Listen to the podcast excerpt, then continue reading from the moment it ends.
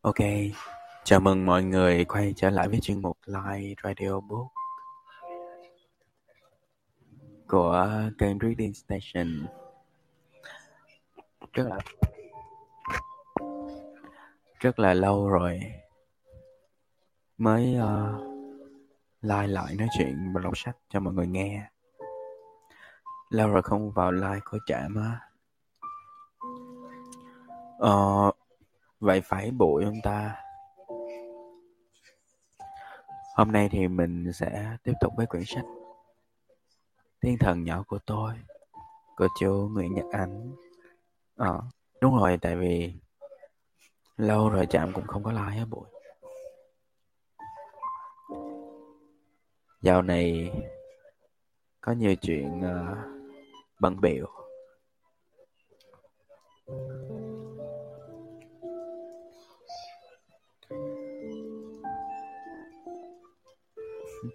Vẫn nhớ bụi chứ, sao quên bụi được.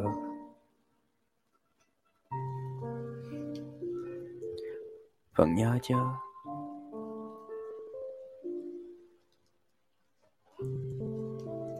Thế giờ để đọc sách cho mọi người nghe nha. Thiên thần nhỏ của tôi, Nguyễn Nhật Ánh. Chương sáu. Hóa ra, cái nghề tự do của mẹ Hồng Hoa là nghề bán cháo lòng. Tôi biết được điều đó hoàn toàn là do ngẫu nhiên. Một hôm, nhân mẹ tôi ra chợ, tôi cũng lò dò đi theo để chọn mua cho mình một hộp chì màu vừa ý. Đang len lỏi giữa chợ, đột nhiên nhìn thấy một con nhỏ trông quen quen đang ngồi rửa bát cạnh gánh cháo lòng. Tôi bước lại gần, trố mắt dòm kỹ và mừng rỡ kêu lên: Hồng Hoa! Nghe kêu, Hồng Hoa giật mình ngó lên. Thấy tôi, mặt nó thoáng lộ vẻ bối rối. Anh đi đâu vậy? Nó hỏi, giọng không tự nhiên. Tôi vui vẻ: Tao đi chợ với mẹ tao. Tao định mua một hộp bút chì màu. Hồng Hoa ngó quanh: Mẹ em đâu? Mẹ tao đằng kia kìa. Tôi chỉ tay về phía cội rau. Hồng Hoa nhìn theo tay chỉ của tôi: Đâu? Đó, mẹ tao mặc áo đỏ đó. Hồng Hoa chép miệng: Mẹ anh trông đẹp quá hen. Ừ. Rồi tôi quay lại nhìn nó: Mẹ đang làm gì ở đây vậy? Hồng Hoa đáp vẻ ngượng nghịu: Em phụ với mẹ em bán cháo. Tôi liếc người đàn bà đang ngồi trước gánh cháo, khẽ hỏi: Mẹ mày đó hả? Hồng Hoa gật đầu. Đúng lúc đó mẹ Hồng Hoa quay lại và bắt gặp ánh mắt của tôi. Tôi liền gật đầu: Con chào bác. Mẹ nó mỉm cười: Chào cháu. Cháu là bạn của Hồng Hoa hả? Tôi gật đầu lý nhí: Dạ. Và tôi liếc sang Hồng Hoa, cười bẽn lẽn. Nhưng hôm đó tôi không nói chuyện với Hồng Hoa được nhiều. Hai đứa tôi mới hỏi hàng nhau có dăm ba câu, mẹ tôi đã gọi chợt lại: Kha ơi, lẹ lên chứ. Tôi đành phải chào hai mẹ con Hồng Hoa, rồi hấp tấp trảo bước theo mẹ tôi. Ai vậy? Đợi tôi lại gần, mẹ tôi hỏi: Chào bạn con. Bạn cùng lớp hả? Vân vân một thoáng, tôi thấy nói thật không tiện, có khi bị mắng nữa không chừng. Bạn gật đầu đại: Dạ, bạn cùng lớp. Sau lần đầu gặp gỡ đó, Hồng Hoa không đến khu vườn của tôi nữa. Suốt một tuần, chiều nào tôi cũng ngồi ngoài vườn, đợi nó một cách vô vọng. Trong những thời khắc dài dằng dặc đó, bất cứ một tiếng động nhỏ nào cũng làm tôi giật mình, ngoái cổ nhìn về phía hàng rào quen thuộc. Tôi cứ ngỡ là nó đến. Nhưng tiếp mấy ngày sau đó, bao giờ tôi cũng rơi vào một nỗi thất vọng mênh mông.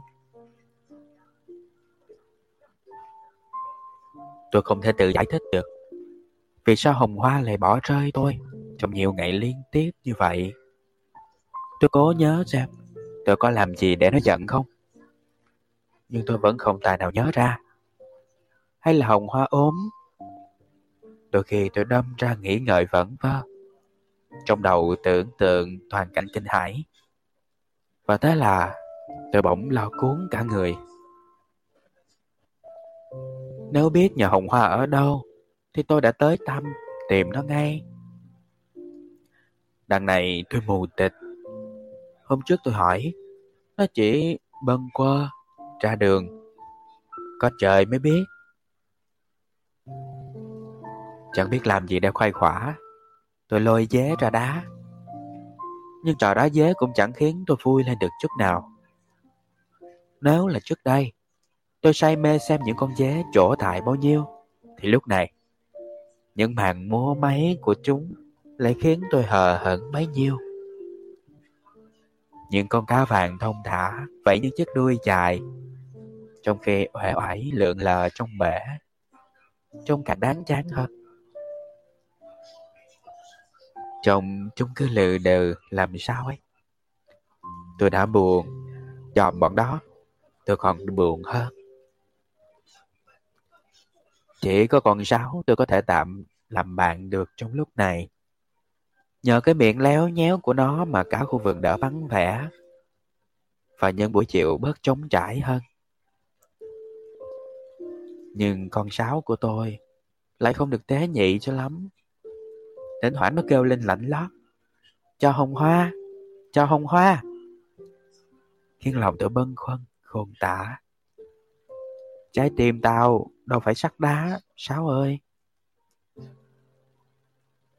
Trong những buổi chiều đi tha thẩn một mình trong vườn như vậy, tôi chợt nhìn thấy mua đất nhỏ hôm trước Hồng Hoa bẻ cây cắm xuống như để ém bùa tôi. Tôi dòm dõ quan sát một hồi, vẫn không đoán ra cái mô đất đó là mô đất gì. Thoạt đầu tôi định đào lên coi, nhưng rồi tôi lại nghĩ dưới đó chắc chẳng có khoái gì đâu, đào bới chỉ tối nhọc xác bèn thôi. Ồ, hello Tàm, trời ơi, chào bé Mai nha, cảm ơn Mai, chào Cơm, chào Phan Hân. Hello mọi người. Mọi người đang lắng nghe quyển sách Thiên thần nhỏ của tôi, tác giả Nguyễn Nhật Ánh. Thoạt đầu tôi định đào lên coi, nhưng rồi tôi lại nghĩ chứ đó chắc chẳng có quái gì, đào bới chỉ tỏi nhọc xác bạn thôi. Không thèm nghiên cứu mô đất, tôi trèo lên nghiên cứu cây mận. Tôi nhớ hôm trước Hồng Hoa đã trèo lên ngắm nghía cái gì trên cây. Tôi trèo lên tới chạc ba của Hồng Hoa đứng hôm, hôm bữa và lướt mắt dọc thân cây. Hóa ra trên cây có một hình vẽ, có lẽ được khắc bằng mảnh chai. Hình vẽ hình như được khắc từ khá lâu rồi, nên đường nét trông rất mờ nhạt. Cũng có những nét vẽ mới còn tươi, chắc là do Hồng Hoa lấy móng tay rạch chồng lên.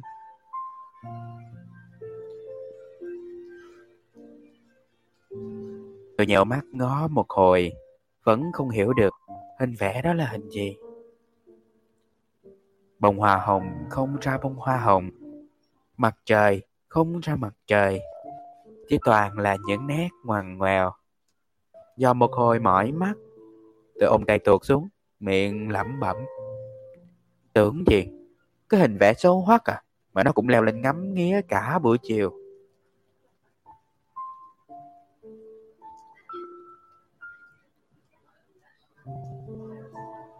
Đúng vào lúc tôi sực nhớ đến khu chợ bữa trước, định chạy ra đó hỏi thăm tin tức về Hồng Hoa, thì nó lại bất ngờ xuất hiện. Tiếng động khẽ phía hàng rào khiến tôi quay phát lại, và khi nhìn thấy Hồng Hoa đang lính quính chui ra khỏi mấy dây leo, tim tôi như muốn ngừng đập. Sau một thoáng bàng hoàng, tôi kêu lên mừng rỡ và định ùa chạy về phía nó. Nhưng ngay lúc đó, một nỗi giận hận vô cớ không biết từ đâu dâng lên, làm nghẹn cổ tôi và kìm chân tôi lại. Và thế là tôi đứng im tại chỗ, môi mím chặt. Chui ra khỏi hàng rào, Hồng Hoa bước lại thẳng chỗ tôi đứng. Chưa đi tới nơi, nó đã lấu thấu hỏi, giọng vui vẻ: "Anh đang làm gì đó?" Tôi càng mím chặt môi lại, không thèm trả lời. Hồng Hoa lại gần, và khi phát hiện ra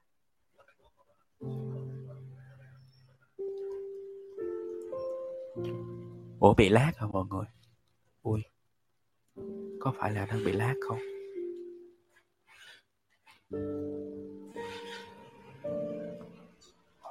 Ok, tôi tưởng tôi bị supply.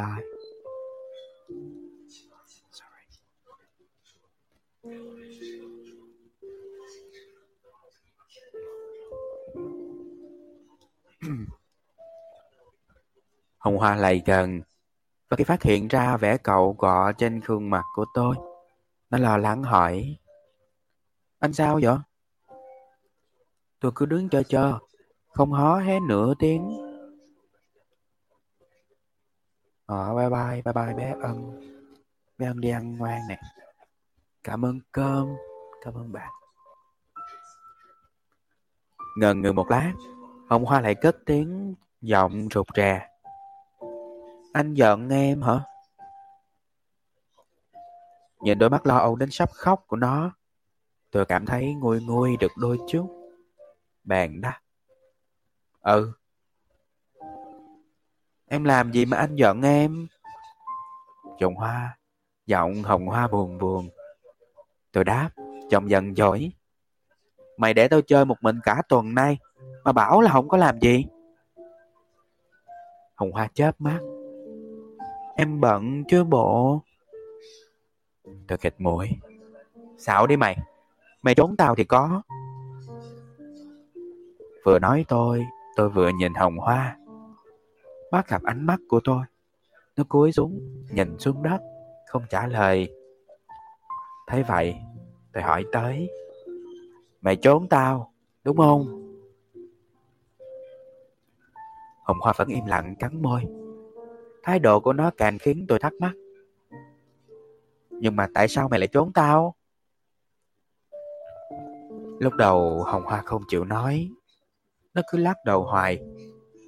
Tôi phải gặng hỏi một hồi, nó mới ấp úng giải thích: "Tại em mắc cỡ." Giải thích như nó càng khó hiểu thêm. Tôi ngơ ngác: "Mắc cỡ chuyện gì?" Hồng Hoa đỏ mặt: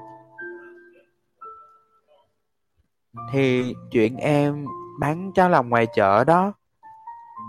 Tôi phì cười: "Mày ngốc lắm, bán cháo có gì đâu mà mắc cỡ. Dì Sáu tao ở dưới quê cũng bán cháo vậy."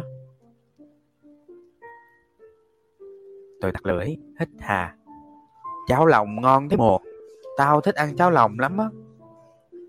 Hồng Hoa cười khúc khích: "Cháo lòng mà ngon."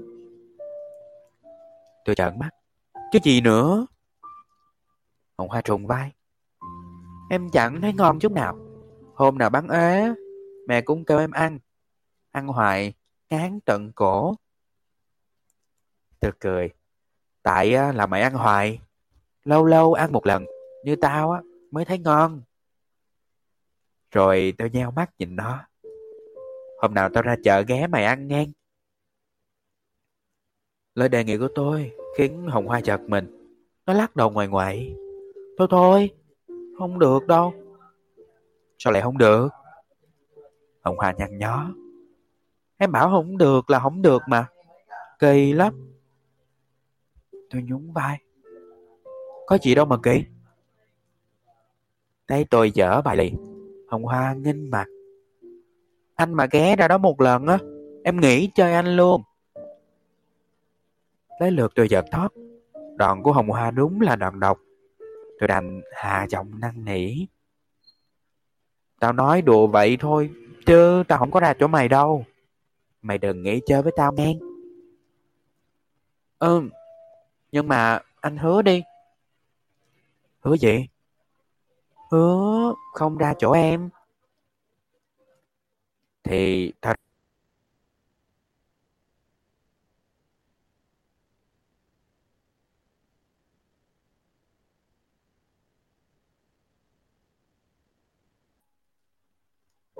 Tôi nghiêm giọng. Sao á Long? Anh đâu làm gì đâu. Anh cũng đang bị rớt mạng nè. Hứa không có được để tao chơi một mình nữa. Hứa chiều nào tao nghỉ học á, mày cũng đến chơi với tao. Hồng Hoa cười tươi. Em hứa. Khi Hồng Hoa cười, hai cái lấm đồng tiền lộ trên má của trong lộ trên má Hồng Hoa, trông dễ thương. Càng dễ thương hơn nữa sau khi nó đã hứa là sẽ không bỏ rơi tôi như những ngày vừa qua. Nó sẽ đến thăm khu vườn thường xuyên để tôi khỏi phải dài cổ trông chờ.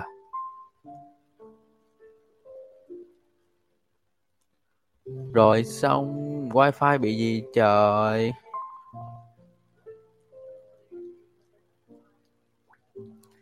Rớt mạng rồi.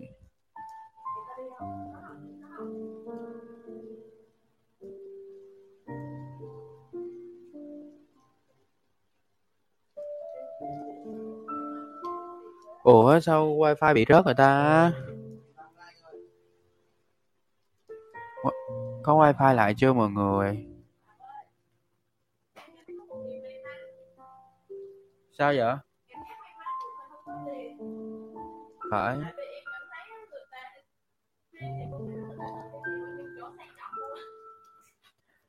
Làm tưởng cho tao lát thoát ra vô lại. Ủa nhưng mà có mạng chưa mọi người? Mọi người nghe được chưa?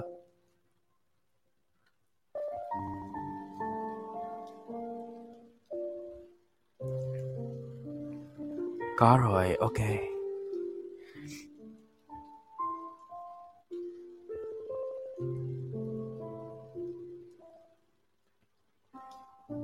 Đọc tiếp nha, hồi nãy bị mất tiếng từ cái khúc nào á mọi người. À, mọi người đang nghe quyển sách Thiên thần nhỏ của tôi của tác giả Nguyễn Nhật Ánh. Nếu mà mọi người muốn nghe lại những chương phía trước, mình có thể ghé kênh YouTube của mình. Ok, bây giờ tiếp tục với quyển sách nha.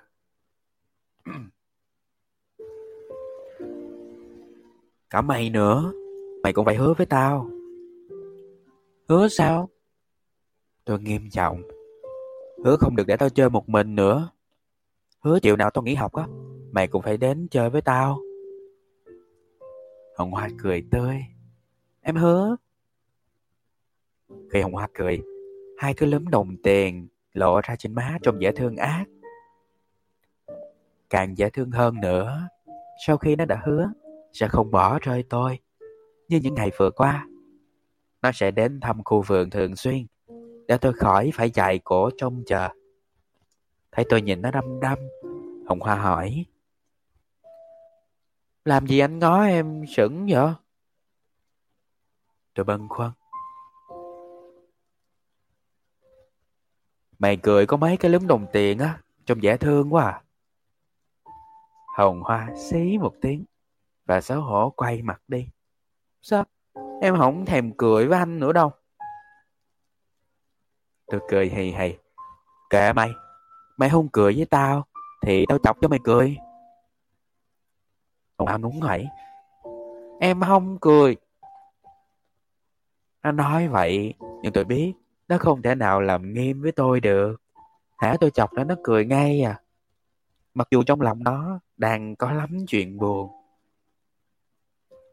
Đang nghĩ ngợi lan man, Tôi sực nhớ đến cái mua đất khi nãy, liền hỏi: À, mấy hôm nay tôi quên hỏi mày, cái mua đất đó là mua đất gì vậy? Hồng Hoa tỏ vẻ ngạc nhiên: Mua đất nào?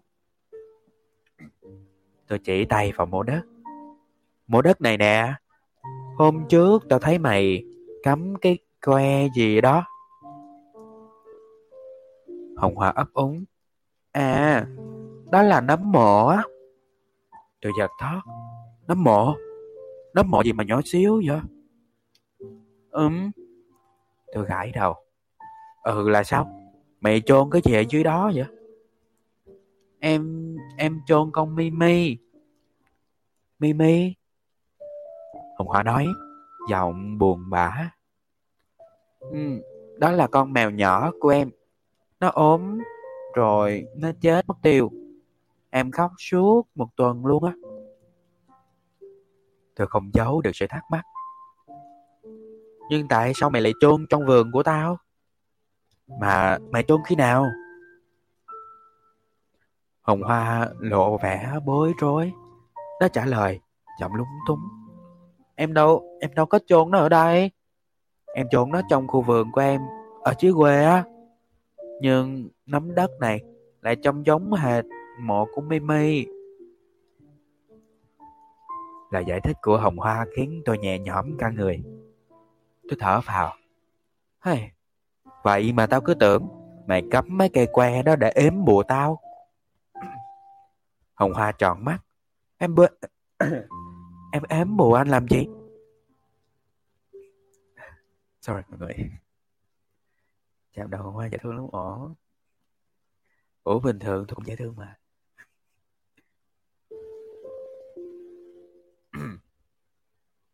Tôi ngớ người ra: Thì tao đâu có biết, tao chỉ tưởng vậy thôi.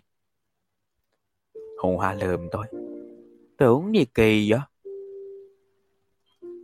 Tôi chỉ biết nhe răng cười. Rồi tôi lại hỏi: Còn cái hình vẽ trên cây mận? Sao? Hình vẽ gì á? Em đâu có biết. Tôi nhăn mặt: Xạo đi mày, hôm trước tao thấy mày trèo lên cây, mày xem rõ ràng. Thì em có xem, tôi hỏi giọng nghi ngờ: Như vậy mày phải biết đó là hình gì và do ai vẽ chứ. Hồng Hoa lắc lắc mái tóc: Làm sao em biết được? Em trèo lên cây mận thôi, và tình cờ nhìn thấy hình vẽ vậy thôi à. Tôi tặc lưỡi: Chỉ vậy thôi? Ừ, vậy thôi. Tôi thở một hơi dài. Hóa ra là nó cũng chẳng biết gì về xuất xứ của hình vẽ lạ lùng kia. Nó cũng giống như tôi thôi. Vậy mà hôm trước nó làm ra vẻ lén lén lúc lúc, trông phát ớn. Hình vẽ lại xấu tệ, thế mà nó cứ thích thú đứng xem cả buổi à. Thật tôi chưa thấy ai kỳ cục hơn con nhỏ này. Ba tôi, mẹ tôi và anh Khánh mỗi khi nổi đoá lên thường mắng tôi là thằng khùng. Nhưng mà xem ra Hồng Hoa còn khùng hơn tôi nữa. Ok, đó là chương sáu của quyển truyện Thiên thần nhỏ của tôi. Chào Nhi Nhi. Con May cười gì em? Em cười vô mặt anh đúng không?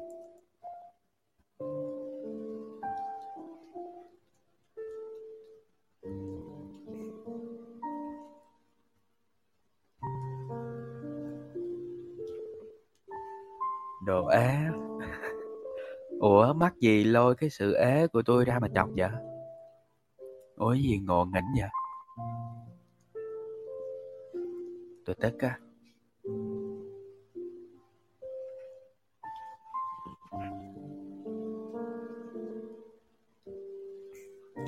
Ok, tôi sẽ tiếp tục với uh, chương bảy nha. Mọi người hãy quên cái sự ế của tôi đi mọi người ơi.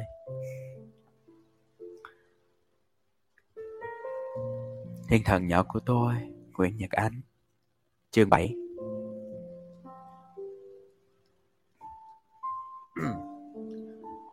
Kể từ hôm hứa với tôi, Hồng Hoa đến thăm khu vườn của tôi khá thường xuyên. Trừ các buổi chiều tôi đi học, các buổi chiều còn lại, Hồng Hoa đều đến chơi với tôi. Cuộc sống của tôi trong những ngày này bỗng thay đổi hẳn. Nó trở nên ấm áp và đẹp đẽ xiết bao. Cả khu vườn cũng vậy, dường như lá xanh hơn. Còn gió thì reo vui suốt ngày trên những vòm lá biếc. Chúng tôi càng ngày càng thân nhau hơn. Tôi bê cả chồng sách ra ngoài vườn và chúng tôi nằm lăn ra bãi cỏ, mỗi đứa một cuốn sách trong tay, say mê đọc đến khi những dòng chữ nhòe đi trong bóng chiều chập choạng. Những lúc đó, mãi cắm đầu vào trang sách, không ai nói với ai một lời nào. Chỉ có tiếng lá sạc xào đuổi nhau trên cỏ. Nhưng không hiểu sao, lòng tôi dâng lên một cảm giác hân hoan khó tả. Và tôi cứ mong cuộc sống ngưng động lại mãi ở giây phút êm đềm này. Cũng có khi, tôi và Hồng Hoa chụm đầu và đọc chung một quyển sách. Hồng Hoa nghỉ học từ hồi lớp năm, nên nó đọc chậm trì à. Đọc xong một trang sách, lần nào tôi cũng phải chờ nó đọc xong phần của nó, mới được dở qua trang kế tiếp. Đợi một hồi, sốt ruột, tôi lại phải giục. Đọc lẹ lên chút coi. Hồng Hoa bao giờ cũng trả lời bằng câu nói: "Anh chờ em chút xíu nữa đi, gần xong rồi." Tôi nhăn nhó: "Gần xong đâu mà gần xong, mày đọc lâu thế mồ." Hồng Hoa nuốt nước bọt: "Gần xong thật mà, còn chừng bảy tám dòng nữa thôi à."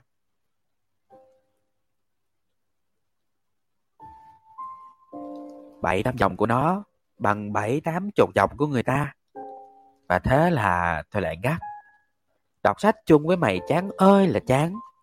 Mày đọc cứ như rùa bò vậy á." Thấy tôi nổi cáu, Hồng Hoa chớp mắt, giọng biết lỗi: uhm, "Thôi anh lật qua trang mới đi." Tôi liếc nó: "Ấy này, nhưng mà mày đã đặt xong đâu." Hồng Hoa mỉm cười: "Kệ nó, em đọc chừng đó cũng được rồi."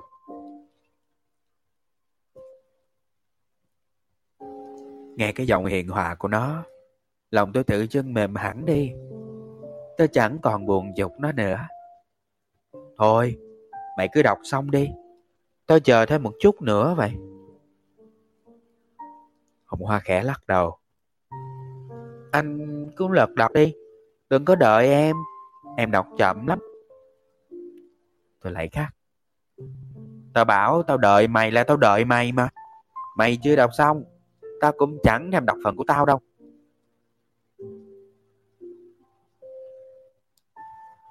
Trước sự nạt nộ của tôi, Hồng Hoa không dám hé môi nói lại nửa tiếng.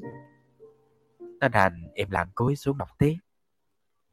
Trong khi chờ đợi, tôi ngã đầu trên cỏ, vẫn vơ nhìn những con chim sâu nhỏ hơn nắm tay, vừa thoăn thoắt chuyền cành, vừa kêu lít chít luôn mồm.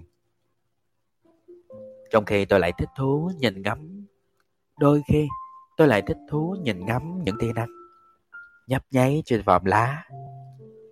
Những lúc như vậy, tôi cố tình nheo mắt lại để thấy những tia nắng trở nên lung linh hơn. Thỉnh thoảng tôi liếc sang Hồng Hoa. Mặc dù ngoài nguyệt Mặc dù ngoài miệng bảo đợi, nhưng thấy nó dò dẫm từng chữ trên trang sách, không biết đời nào mới xong. Tôi không nén được tiếng thở dài ngán ngẩm. Rốt cuộc không thể nào kiên nhẫn được hơn, tôi đành lên tiếng đề nghị: "Thôi, để tôi đọc cho mày nghe hen." Hồng Hoa mở to mắt: "Anh đọc?" Tôi gật đầu: "Ừ, tao đọc. Tao sẽ đọc to lên cho hai đứa cùng nghe. Mày chịu không?" "Hello mi." Hồng Hoa chịu liền. Nó gật đầu, mặt mày hớn hở. Thế là từ hôm đó, chiều nào tôi cũng đọc sách cho Hồng Hoa nghe. Khi thì ngồi trên thành tín, khi thì ngồi trên thành giếng, khi thì tựa lưng vào gốc mận, lúc lại nằm dài trên cỏ. Hồng Hoa luôn luôn xúm xít bên tôi, sách mở trên tay. Tôi vừa đọc vừa cố sửa giọng cho diễn cảm. Còn Hồng Hoa thì nghỉnh cổ nghe, chốc chốc lại tặc lưỡi xuýt xoa. Đọc sách cho Hồng Hoa nghe vài lần, tôi đã biết rõ tính nó. Nó chỉ thích các câu chuyện có hậu, trong đó người tốt luôn thắng, còn kẻ xấu bao giờ cũng thua. Lần nào cũng vậy, hễ tôi đọc tới chỗ nhân vật tốt lâm nạn hay là gặp phải những nghịch cảnh là nó bắt đầu khục khịch mũi. Cái giọng sụt sịt lẳng nhẳng của nó nhiều lúc khiến tôi phát bực, phải gắt lên: "Mẹ có im đi không? Mày cứ làm ầm ĩ vậy sao mà tao đọc tiếp được?" Thấy tôi nổi khùng, Hồng Hoa đưa tay quệt nước mắt và cố mím chặt môi lại để khỏi bật ra thành tiếng nấc. Giọng điệu bồ của nó tôi thấy tội tội, bèn an ủi: "Mày ngốc quá, có gì đâu mà khóc. Tới đoạn này thì thằng Hạt Tiêu á, bị bắt cóc, nhưng lát nữa tới phần sau người ta đã cứu nó ra rồi, và nó lại trở về với mẹ nó. Còn bọn cướp á, thì bị tóm sạch, không sót một tên." Hồng Hoa cười ngay nét mặt. Nó mỉm cười và nhìn tôi bằng đôi mắt ướt. "Thật không? Sao anh biết?" Tôi nhún vai: "Tao đã đọc cuốn này có chục lần rồi, sao không biết?"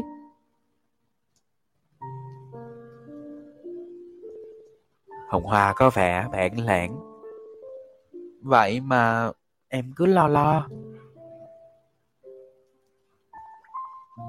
Nhờ tôi kể trước đoạn kết, Hồng Hoa mới thôi sụt sịt và lặng yên nghe tôi đọc tiếp. Nhưng đọc sách hoài cũng chán, chúng tôi chuyển sang trò chơi khác. Tôi rủ Hồng Hoa: "Tao với mày chơi đá dế đi. Mày một con, tao một con. Đá nhau xem bên nào thắng." Nào ngờ Hồng Hoa lắc đầu: "Thôi, em không chơi trò đá dế đâu." Tôi ngạc nhiên: "Sao vậy?" Hồng Hoa cười: "Con gái ai lại chơi trò đó?" Tôi hừ giọng: "Có sao đâu, con gái con trai gì mà chơi chẳng được." Ồ, hello chị cỏ nè. Hello. Nhưng Hồng Hoa tỏ ra chẳng mê trò đá dế của tôi chút nào. Nó vẫn một mực từ chối. Với lại á, xem hai con dế đá nhau, em thấy ghê ghê làm sao á. "Có gì đâu mà ghê, tại mày là con gái, mày dát gan đó thôi." Tôi có ý nói khích nó để nó đồng ý chơi với tôi. Không ngờ nó gật đầu, giọng thản nhiên: "Ừ, em nhát gan hồi nào giờ."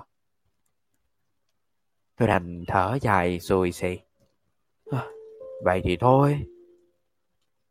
Giờ tôi buồn, Hồng Hoa lại trượt trè đề nghị: "Hay mình chơi đá gà đi."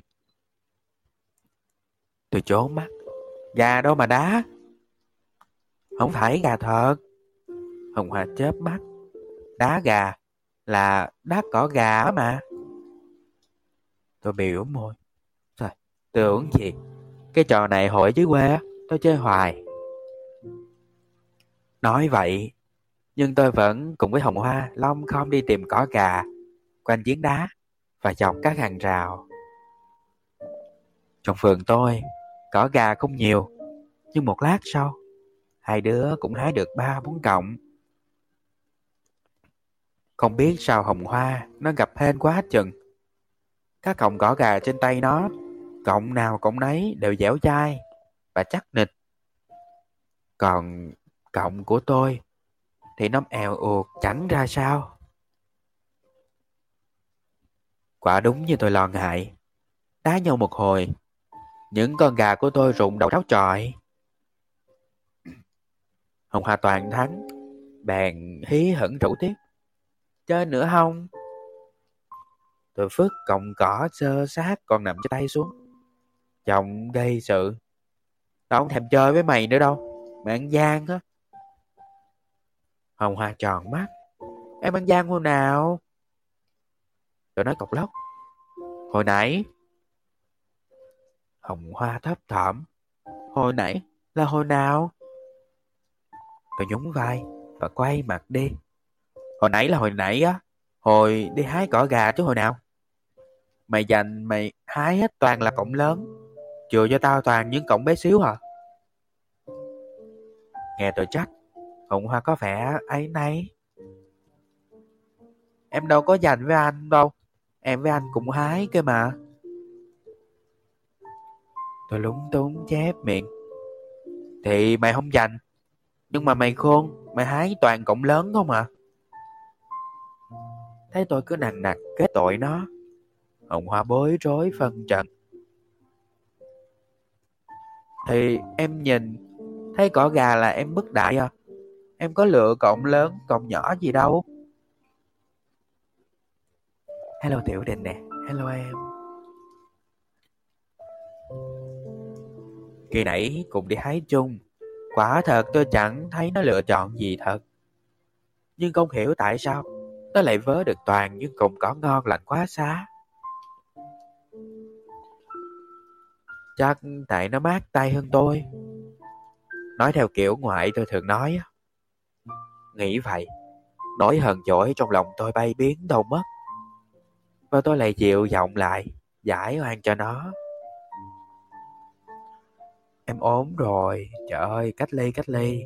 Tầm này mà ốm là đi cách ly hát nha. Ừ thì mày không có lựa. Hồng Hoa mừng quýnh. Vậy là em không ăn gian hen. Vì thôi em đi. Ờ, em bị cách ly rồi mà. Em phải bị cách ly trong tim anh đó. Ai cho em đi đâu. Cách ly trong này đi. Tôi hiền khô. Ừ, không ăn gian. Hồng Hoa hắn giọng. Vậy anh quay mặt lại đi. Tôi quay mặt lại và thấy Hồng Hoa đang cười, khoe hai cái lúng đồng tiền. Tôi liền nhe răng cười theo, lòng nhẹ nhõm. Nhưng mà dường như Hồng Hoa muốn làm tôi cục hứng cho bỏ ghét. Nó đột ngột rủ. Chơi tiếp hen. Tôi giật thót, nụ cười biến mất. Đá cỏ gà nữa hả? Ừ. Hồng Hoa gật đầu. Rồi hình như kịp nhận ra nỗi khủng hoảng trong mắt tôi. Nó vội chấn ngang. Nhưng lần này á, hái xong mình chia cọng lớn cọng nhỏ cho cả hai bên. Tôi thở phào như người sắp chết đuối vớ phải cái phao. Tuy nhiên không muốn để lộ cho Hồng Hoa thấy sự mừng trở quá đáng của mình, tôi làm bộ gật gù. Ừ, mày muốn vậy cũng được. Hồng Hoa chẳng buồn để ý đến giả đến cái bộ dạng giả vợ giả vịt của tôi. Đối với nó, hễ tôi vui là nó vui rồi. Vì vậy, vừa thấy tôi bằng lòng chơi tiếp, nó đã hớn hở nắm tay tôi kéo đi. Giờ anh với em đi tìm cỏ gà nữa hen. Thế là tôi với nó lại lui cui đi hái cỏ và đá đến tận tối mịt. Nhưng trò chơi Hồng Hoa thích nhất vẫn là trò chuyện với con sáo trên cây khế. Con sáo của tôi dạo này tỏ ra thân thiết với Hồng Hoa lắm. Bây giờ không cần tôi phải nhắc, hễ thấy mặt Hồng Hoa là nó bô bô chào Hồng Hoa, khiến Hồng Hoa thích chí vô cùng. Cảm ơn bạn nào đấy đã thả sao.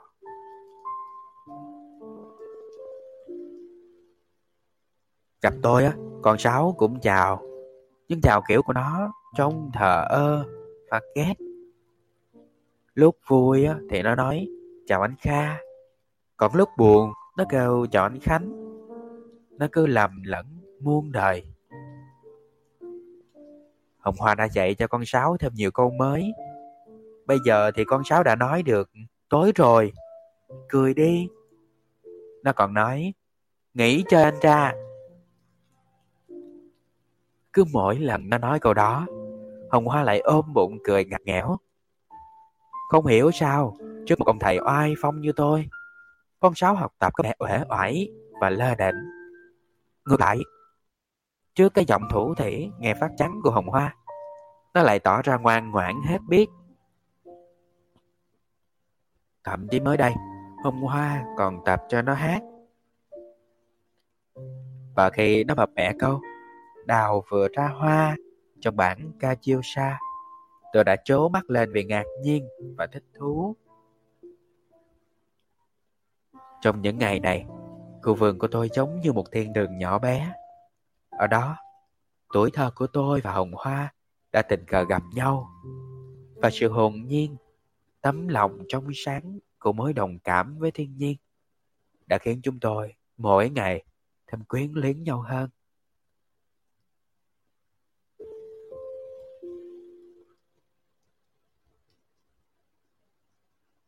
Thiên thần nhỏ của tôi, Nguyễn Nhật Ánh, chương tám. Suốt một thời gian dài, tôi với Hồng Hoa chỉ chơi loanh quanh ở bên ngoài vườn. Hồng Hoa chưa bao giờ đặt chân vào nhà tôi, và tôi có cảm giác Hồng Hoa dường như e ngại điều đó. Ờ, sao hả bé Mai?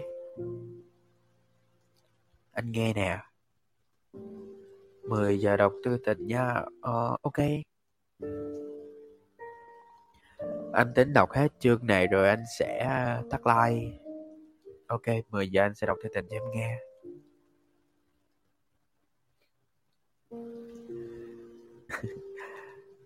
Có lần tôi rủ: "Tao với mày vô nhà chơi đi." Hồng Hoa lắc đầu: "Thôi, em không có vô nhà đâu, chơi ngoài vườn thích hơn." "Nhưng vô nhà tao, tao cho mày xem bể cá của tao. Xem xong á, chạy ra liền." Hồng Hoa tỏ vẻ ngần ngừ: "Sao vô được mà vô? Mẹ anh biết em chui vô hàng rào á, mẹ anh la chết." Hồng Hoa, tôi nhún vai: "Tưởng gì, nếu muốn cho mẹ tao khỏi la thì dễ ợt. Bây giờ mẹ chui trở ra, rồi chạy vòng đến đằng trước nhà á, tao sẽ đón mày vô." "Mẹ tao đâu có biết." Hồng Hoa vẫn lắc đầu: "Em không vô đâu." "Sao vậy?" "Thì em không thích chứ sao." Tôi nổi sùng: "Bộ mày chơi nhà tao hả?" Hồng Hoa chớp mắt: "Em đâu có chơi nhà anh." "Vậy sao mày không vô nhà chơi?"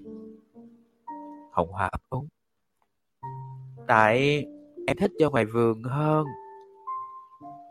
Rồi hắn giọng: "Thì tao cũng thích chơi ngoài vườn vậy. Nhưng đây là mình vào nhà để mình xem bể cá, xem chút xíu thôi, rồi lại chạy ra vườn." Ở hello ba chấm nè, anh lại quên tên em rồi. Ok, cảm ơn ba chấm nha. Đề nghị của tôi chẳng lay chuyển được Hồng Hoa tí ti. Nó liếc tôi, nói: "Vậy sao anh không bê bể cá ra đây?" Tôi tức điên: "Bể cá sao mà bê? Nó nặng ì à. Mỗi lần đem bị đâu á, tôi toàn phải nhờ người lớn bê giùm không à." Hồng Hoa chép miệng: "Vậy thì thôi." Tôi trố mắt: "Thôi là sao?" Hồng Hoa tỉnh kheo. Hồng Hoa tỉnh khô: "Thôi thì khỏi xem bể cá chứ sao." Thái độ bướng bỉnh của Hồng Hoa khiến tôi phát khóc. Tôi vùng vằng quay mặt đi chỗ khác và không thèm nói chuyện với nó suốt cả tiếng đồng hồ. Tại thời giận dỗi ghê quá, Hồng Hoa sợ xanh mặt. Nó cứ cầm tay tôi lay lay và năn nỉ luôn miệng: "Thôi đừng nhận em nữa." Hồng Hoa năn nỉ tôi hàng trăm câu, nhưng chẳng có câu nào nhắc đến chuyện vô nhà xem bể cá. Vì vậy tôi càng giận, và mặt mày mỗi lúc một lầm lì hơn. Chẳng biết làm sao, cuối cùng Hồng Hoa đành phải chạy lại cậu của con Sáu. Nghe nó xíu quýt, nghe nó xúi giục một hồi, con Sáu của tôi liền hùa theo nó, tré lên: "Cười đi, cười đi." Thế là tôi bật cười, tức ghê. Lần khác, tôi khoe với Hồng Hoa căn phòng của tôi. Tôi nói: "Lên phòng tao chơi không? Phòng tao đẹp lắm á." Hồng Hoa nheo mắt: "Phòng anh có những gì?" Tôi ấp úng: "Phòng tao hả? Phòng tao cũng không có gì đặc biệt. Cũng bàn, cũng ghế, cũng tủ như người ta thôi." "Vậy sao anh bảo đẹp?" Tôi tặc lưỡi: "Tao nói đẹp là tao nói chuyện khác. Phòng tao có cửa sổ mở ra vườn." Hồng Hoa gật gù: "Vậy là phòng anh ở tuốt phía sau hả?" Tôi vui vẻ: "Ừ, tao ở căn phòng phía sau. Đứng chỗ cửa sổ phòng tao, mày có thể nhìn thấy rõ những ngọn cây ở trong vườn." Hồng Hoa buột miệng khen: "Thích quá hen." Tôi liếc nó: "Mày lên chơi không?" Hồng Hoa không trả lời câu hỏi của tôi. Nó chậm ngâm một lát rồi lại hỏi: "Cửa sổ phòng anh có nan hoa bằng sắt không?" "Có." "Nan hoa bằng ngôi sao, phải không?" "Ừ, sao mày biết?" Tôi ngạc nhiên. Hồng Hoa cắn môi: "Em chỉ đoán vậy thôi. Nhà bạn em cũng có khung cửa sổ y hệt vậy á." Tôi tò mò: "Nhà bạn mày ở đâu?" "Ở đằng kia kìa." Hồng Hoa vung tay chỉ quơ quơ ra đường, theo cái kiểu cách mơ hồ và trước nay của nó. Rồi không để tôi kịp gặng hỏi, nó nói tiếp: "Nhà bạn em cũng hai tầng, có cầu thang hình vòng cung chạy sát tường." Tôi reo lên: "Cầu thang nhà tao cũng y hệt như vậy á, ngộ quá hen." Hồng Hoa nhún vai: "Thì em đã bảo hai ngôi nhà chống nhau mà lại." Tôi hắng giọng: "Thế mày có biết cầu thang nhà bạn mày có bao nhiêu bậc không?" "Sao lại không biết? Lần nào lên xuống cầu thang em chẳng đếm." Tôi hồi hộp: "Vậy có bao nhiêu bậc?" hai mươi bốn bậc." Tôi lè lưỡi: "Đúng là nhà mày giống hệt nhà tao. Cầu thang nhà tao cũng hai mươi bốn bậc." Từ khi phát hiện ra Hồng Hoa có một người bạn, và người bạn của nó lại có một ngôi nhà xinh đẹp không khác gì nhà của tôi, tự dưng tôi đâm ra cục hứng, không tha thiết đến chuyện rủ Hồng Hoa vào nhà chơi nữa. Tôi định khoe khoang căn phòng của mình. Hóa ra tôi đã từng chơi hàng giờ trong một căn phòng trống y như vậy. Đang chán nản, chợt mắt tôi sáng lên: "Nhưng cửa sổ nhà bạn mày chắc gì đã mở ra vườn." "Cũng mở ra vườn."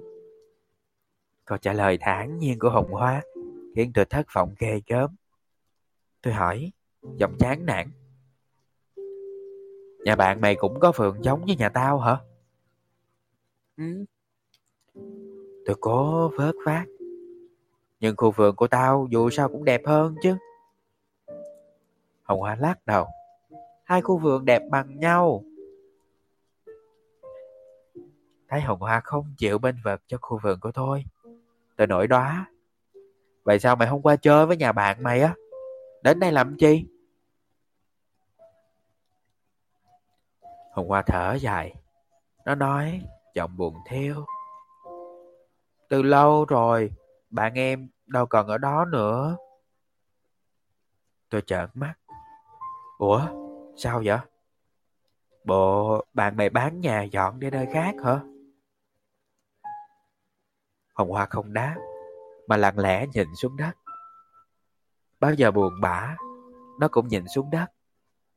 Tôi nhìn nó, giọng bâng khuâng.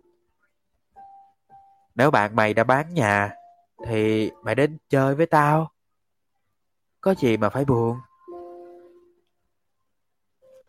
Hồng Hoa ngước lên nhìn tôi bằng ánh mắt long lanh. Anh cho em đến đây chơi hoài hoài nghe. Ừ, chơi hoài hoài. Anh hứa đi. Hứa gì? Hứa cho em đến đây chơi hoài hoài. Tôi khịt mũi. Cần gì phải hứa? Trước nay mày chẳng đến đây chơi hoài là gì? Hồng Hoa chớp mắt. Nhưng còn mai mốt. Mai mốt sao? Mai mốt biết đâu anh không cho em đến chơi nữa. Tôi mỉm cười. Làm gì có chuyện đó. Tao mong mày đến chơi với tao thấy mồ.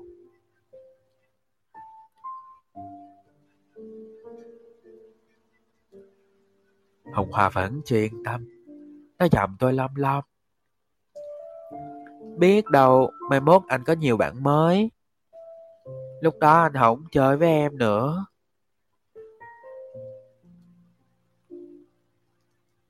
Tôi hừ mũi. Cần gì phải mai mốt. Bây giờ tao cũng cả đống bạn vậy. Nhưng mà tao vẫn thích chơi với mày hơn. Hồng Hoa lộ vẻ sung sướng. Thật không? Thật. Tại sao anh không thích chơi với mấy bạn khác?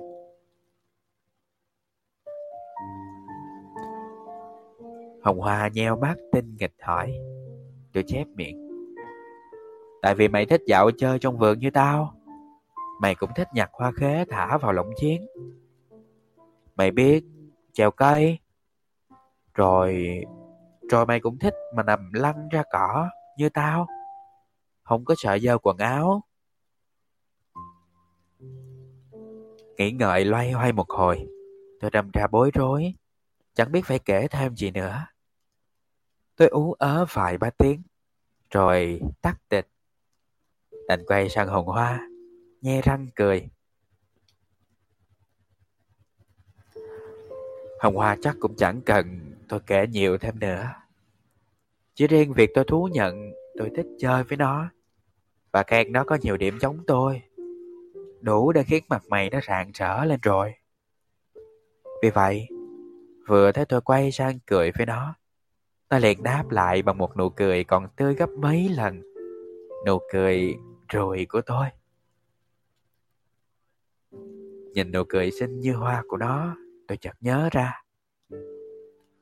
Tao thích chơi với mày á, còn vì nụ cười lúm đồng tiền của mày nữa. Mày cười dễ thương ghê. Đang cười, nghe tôi khen, Hồng Hoa lập tức mím môi lại. Nhưng rồi không nhìn được, nó lại bật cười khúc khích. Nhưng lần này nó ngó lơ đi chỗ khác. Tôi vẫn đứng yên, lặng lẽ nhìn Hồng Hoa từ phía sau. Bất giác tim tôi thót lại khi những tia nắng chiếu đột ngột xuyên qua kẽ lá và phủ quanh mái tóc của Hồng Hoa một đường viền sáng lung linh và rực rỡ đến đau lòng. Trước mắt tôi, mái tóc của Hồng Hoa dường như đang bốc cháy. Xa hơn nữa mới là hoàng hôn. Và đó là những...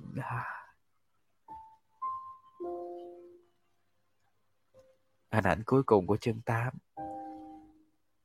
của quyển sách. Chúng ta sẽ tạm dừng chương tám và quyển uh, Thiên thần nhỏ của tôi tại đây nha. Cảm thấy tủi thân vì mình không có nổi một người bạn. Ờ... Uh, thật ra là cũng không có gì phải tủi thân hết nhỉ. Căn bản là mình có cảm thấy vui vẻ khi ở một mình không? Kiểu có một bài của Đen Vâu nói là thà ở một mình còn hơn là mất thêm bạn ấy. Nên là nếu cảm thấy ai không thực sự là bạn của mình thì đừng cố gắng để tâm tới cái mối quan hệ đó quá.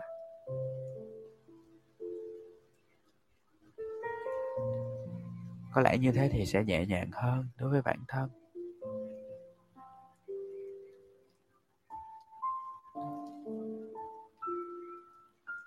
Còn thật ra đáng sợ nhất là chính bản thân mình không thể yêu thương hay là thấu hiểu hay là làm, làm bạn với chính, chính mình đấy. Cái đấy mới, mới thật sự tệ. Còn miễn là mình vẫn yêu thương bản thân thì cuộc sống rồi sẽ tươi đẹp thôi.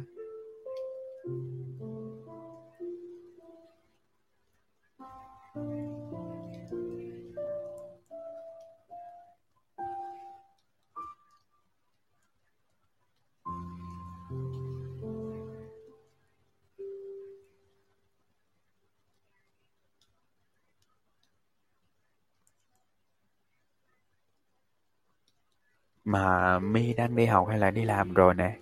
À, bé My vẫn đi học mà đúng không? Thực ra cuộc sống còn dài và cơ hội để mình tìm kiếm một người bạn thật sự còn nhiều. Trước tiên thì phải yêu lấy bản thân mình trước đã.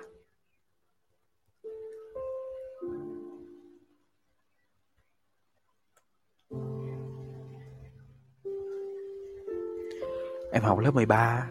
Ồ, anh học lớp mười sáu.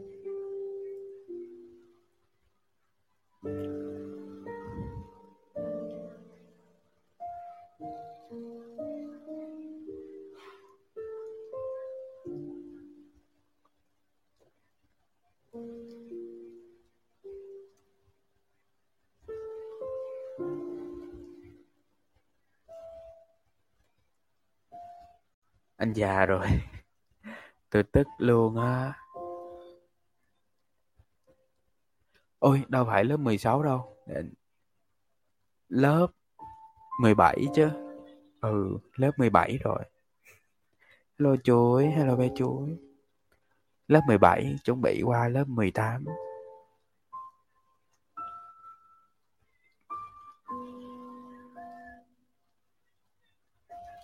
Non chuối